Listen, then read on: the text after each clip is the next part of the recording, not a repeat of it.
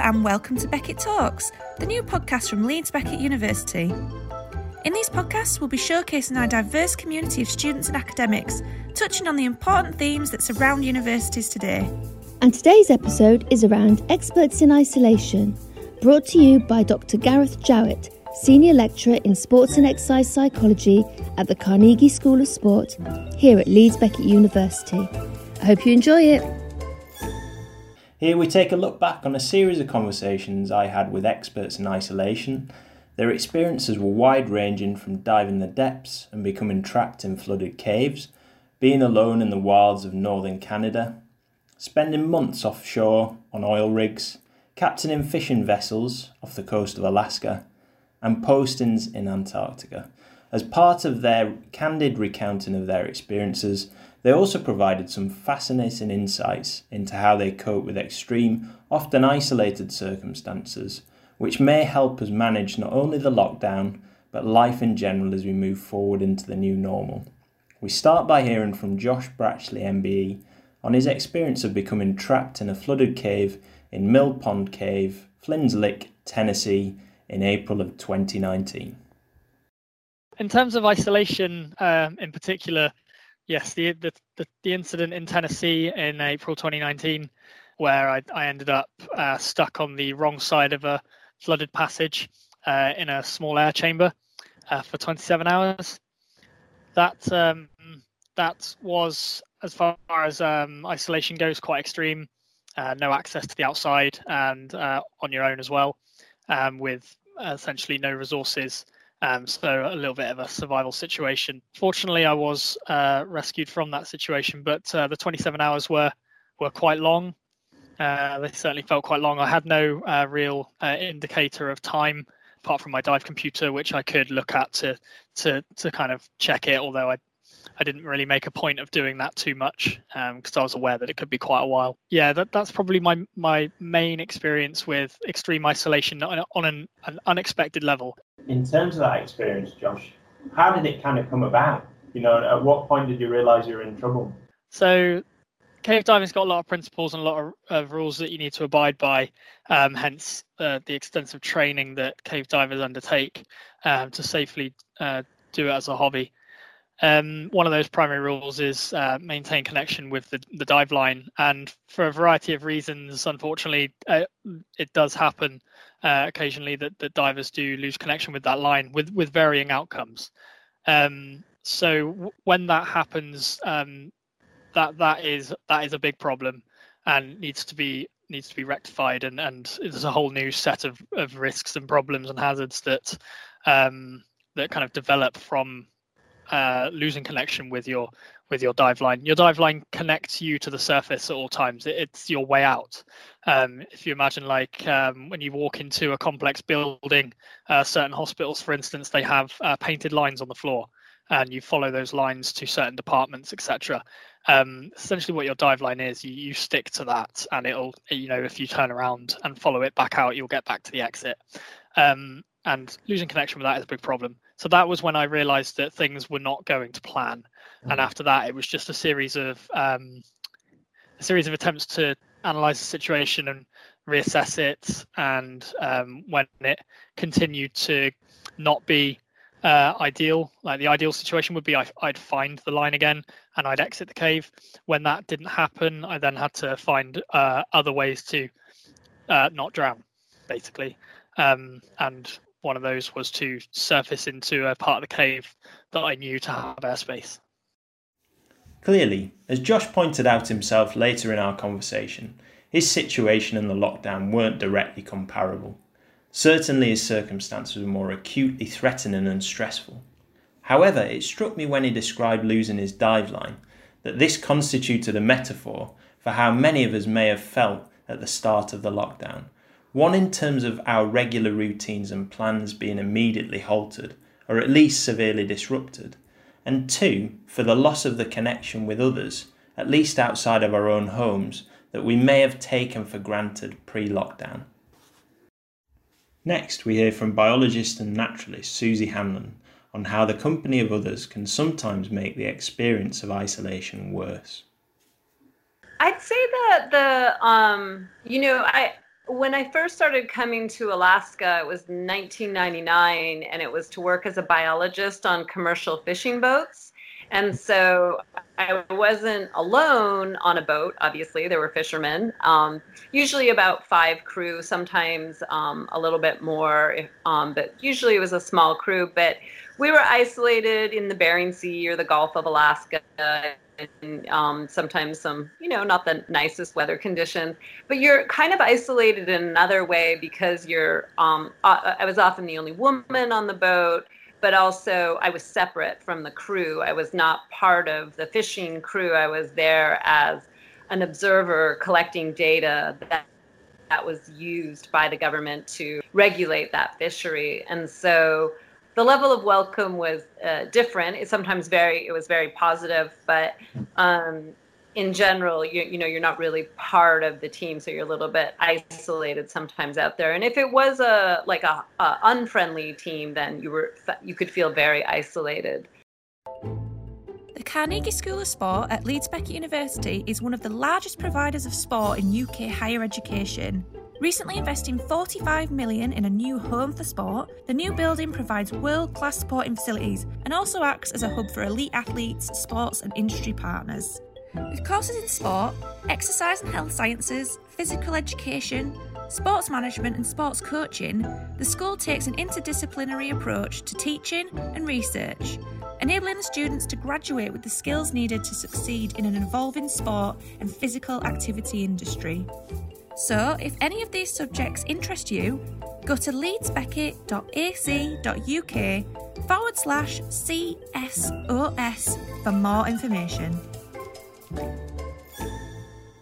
The potential for isolation despite living in close quarters with others and the risk of restricted circumstances underpinning conflict was something picked up on by two of my other guests. First, in the next clips, we hear from personality researcher and former Alaskan fishing vessel captain, Doctor Jennifer Pickett, about the potential for small spaces to elevate tension, and then from isolated and extreme environments researcher Doctor Nathan Smith, who offers some guidance on how to prevent and manage conflict. One of the bigger challenges actually is the personalities that, that you're working with, because um, often, you know, the, the skipper's doing the hiring and, and he or she hires by skill, not by uh, values or matches and personalities. And, and there's always one, you know, that it's, it's really um, makes things uh, difficult. Um, so, for example, in, in, in Bristol Bay, um, that fishery is maybe about six weeks long, and there's five people on a thirty-two foot boat, which is, I think, eight and a half meters. Mm. So um, that gets really small really quick. Yeah. Um, and, and tempers kind of flare after after a while. So that gets challenging. But you just have to kind of endure, because your main job is to, is to catch fish um, and pick them out of the net and put your personal differences aside, you know, and, and try to remember your main goal. We're all kind of confined to fairly close living quarters with our families at the moment. So um, obviously we've got that kind of inherent sense of belonging to differing degrees uh, in various families. And uh, is there anything that, you know, can maybe enhance that, that you've found in, in your work, and um, anything that might help people support one another when living in close quarters? Yeah, I, I guess the, probably one of the really important bits is if, if you're not used to being, even if you're, you know, you're with your partner and you've you live with them and you live with them for a long time, you might not be that used to being cooped up with them for twenty-four hours a day. Um, so it could be a good opportunity to establish some kind of ground rules. That might be a, a good first kind of thing to try and do, is just, you know, figure out what what's going to work for you as your little team um, in this situation. I think some of it's going to be about expectation management. So we've heard a lot about using like digital technology to maintain connection to other people, um, but it's about using that sensibly, and, you know, getting persistent FaceTime calls from people can be quite wearing. So it might be about setting some like ideas around when's a good time to call and, and when might be a time to avoid and that sort of thing. Um, if you're living with people and you're stuck in quite a small space, then practicing self-restraint is quite a good thing um, in terms of the, the way you communicate. So there will probably be some things that get on your nerves about each other, um, and, and you might have already figured those out a long time ago, but some of them might be quite new. Um, yeah. So, so for, in that, in that related to that point, it's about trying to minimise the, the likelihood that conflict occurs. Um, if conflict does occur, it's trying to think, trying to maybe bite your tongue and revisit it when you're a bit calmer and, and have a conversation about it. Um, I've I've seen some really good examples recently.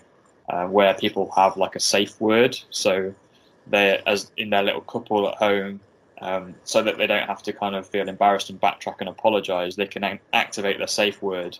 Um, I think the one I saw was Cuban Missile Crisis. Um, so either of the people could say Cuban Missile Crisis, and the conflict would end.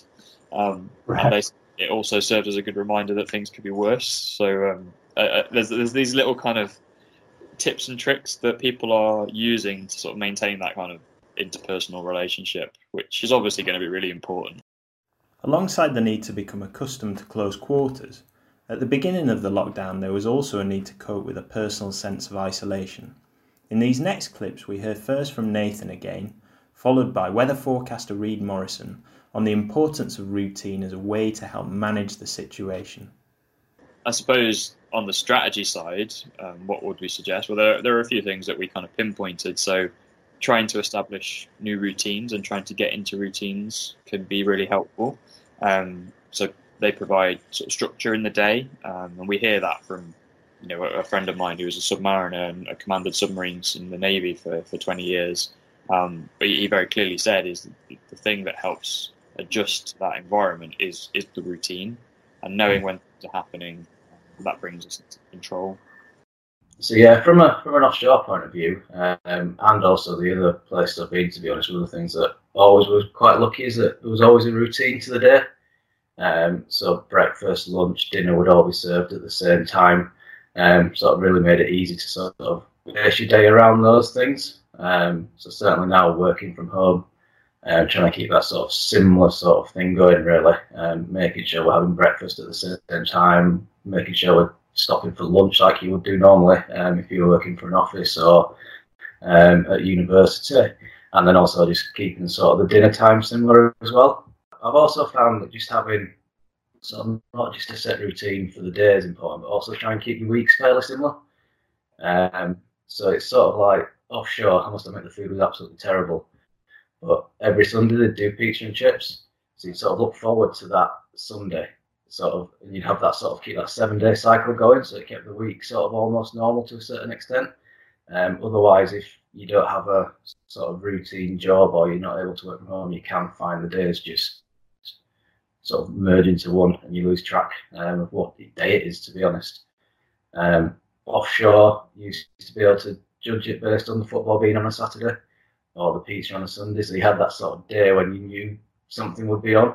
Um, whereas now with no sport, it's sort of if you're in a position where you're not finding yourself able to work from home or you've got a lot of time on your hands, trying to keep track of sort of those days are hard. Um, so maybe even just set yourself sort of every Saturday have your favourite meal, or um, make sure you have a Sunday roast on a Sunday, um, just to keep that sense of a week going as well. As well as the restrictions and disruption that lockdown caused, it also provided a space for creativity, trying new things, and getting around to tasks that we may have been meaning to do for a long time. Here's Reid again, followed by Susie on the opportunity provided by the change in circumstances. In Antarctica, I tried to teach myself how to edit films, um, download some software before I went down there with that intention in mind. Um, Helen's currently, my wife, currently trying to learn how to weave. Um, So hopefully I've quite a lot of artwork dotted around the house, no doubt, in three months' time. Um, so yeah, just sort of good time to try and pick up that sort of skill or learn something that you've always wanted to do. Um, noticed loads of different resources online that were opening themselves up to being free as well. So I think I saw the Open University has a lot of online courses that they've made available for nothing um, during this time, sort of including languages and sort of sciences and um, more of the art stuff as well. Um, So yeah, take, take the opportunity, teach yourself something new, teach yourself something that you've not quite had the time to do um, before because life's been a bit too busy. Having some ability to ground yourself is important in in any kind of confined space where you can't, you know, walk out the door and get away. Um, that the so for some people it's yoga. I understand a lot of people um, are are trying to embrace meditation. You know, maybe they've tried in the past, and you know, people are sort of engaging in these things. And I, but I think the key to it all is to try to have these moments um, where you're not connected with technology, whether it's you're out, you know, you're you're meditating in your garden, or uh, you don't have your phone. You're not, you know, you're not taking photos of yourself while you're doing it. Um, Uh, just disengaging from that so that you're more in the moment. And I think for people that are contained in, in small spaces where they really can't get out in nature at all, um, knowing what they need to do to ground. Like for some people, it's um, baking, you know, like making bread, something as sort of um, hand, hands-on, where they're really like doing something where they're in the moment. You know, whether it's meditation or yoga or baking bread or gardening.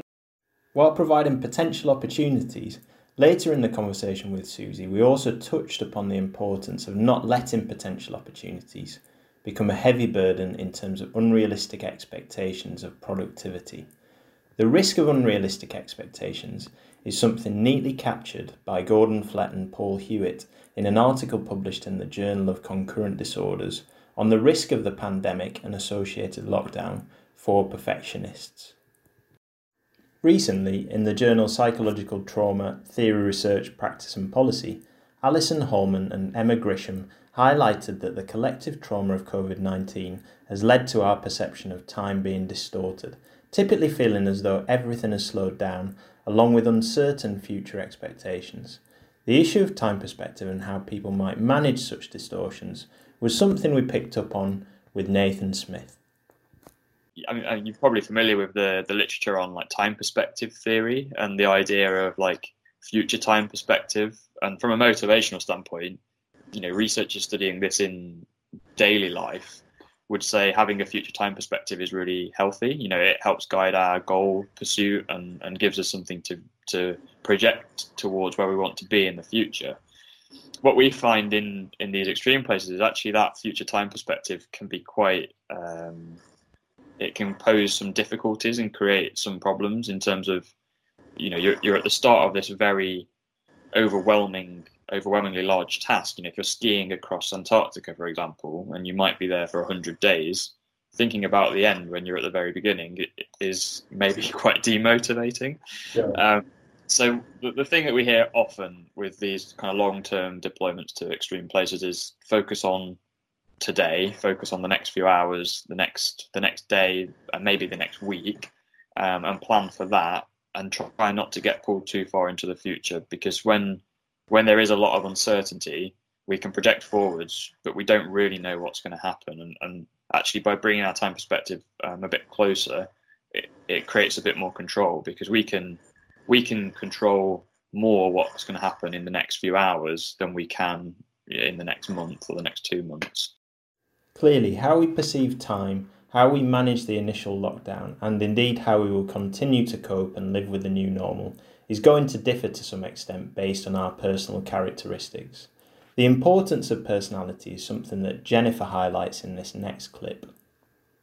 And it's going to be more difficult for people, you know, some people than, than others. Um, I study personality as well. And, and, you know, one thing, one of the personality traits that we look at is openness, and people who are high in openness are, are, are open, you know, a variety of things, uh, things, the unknown and uncertainty and, and creativity and, you know, things changing on a regular basis. And um, people who are low in openness, like things very scheduled and, and um, maintain that schedule. And um, yeah, so I think that it kind of depends on, on your personality, how, how well you handle the, the unknown, I guess. Personality, then, clearly has an influence in shaping our perception of the COVID crisis and associated circumstances. However, regardless of our personal characteristics, we are likely to experience fluctuating emotions. And as Reid points out in this next clip, It's particularly important to acknowledge this during this time. Yeah, I think so. It's important to remember. I think I certainly learned it from being away for extended amounts of time that it will get hard at points. Um, you will probably go through a point where you're feeling a bit down and don't necessarily want to talk to anyone about it, but um, things do generally get better. Um, everyone is expected to have those low points, however strong you think you are. So there we have it, folks. A summary of the conversations that I was very fortunate to have with some experts in isolation. My thanks to Joshua, Susie, Reid, Jennifer and Nathan for their time, recounting their experiences and providing their insights. We heard from them about how to manage a wide range of circumstances, some of which share similarities with the lockdown we're facing. They highlighted the need to acknowledge ups and downs, and that these may be more pronounced given the current circumstances. They also highlighted the importance of routine, the opportunities that a change in circumstances may offer, how to prevent and manage conflict, and how understanding our own personalities can be useful. These insights, I hope, provide us with some useful strategies to help cope with the collective trauma of COVID nineteen and indeed the transition to a new normal. If you'd enjoyed the podcast, you can watch the full conversations by visiting my YouTube channel. Just search Gareth Jowett YouTube, where you'll also find links in the descriptions of the videos to relevant resources, such as the articles that I mentioned during the podcast. Many thanks for listening. Today, Leeds Beckett Research Community is delivering innovative, multidisciplinary research, helping to address some of the most pressing challenges we face today. Across a range of disciplines, our researchers are striving to improve quality of life, equality, and the environment around us. We are dedicated to making a difference, and our research pages showcase the real-world impact taking place at the university. You can find out more at leedsbeckett.ac.uk forward slash transform. And if you've enjoyed hearing about the research at Leeds Beckett University, subscribe to our channel and listen out for more of our Beckett Talks research podcasts.